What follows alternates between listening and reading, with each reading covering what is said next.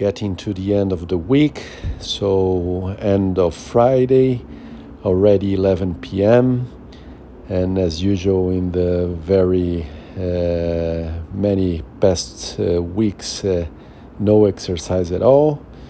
But already thinking on tomorrow, early in the morning, I will for sure do my run and have fun. It will be the second week doing it with my Apple Watch. So, not only running, but uh, listening to a podcast probably and uh, enjoying the route.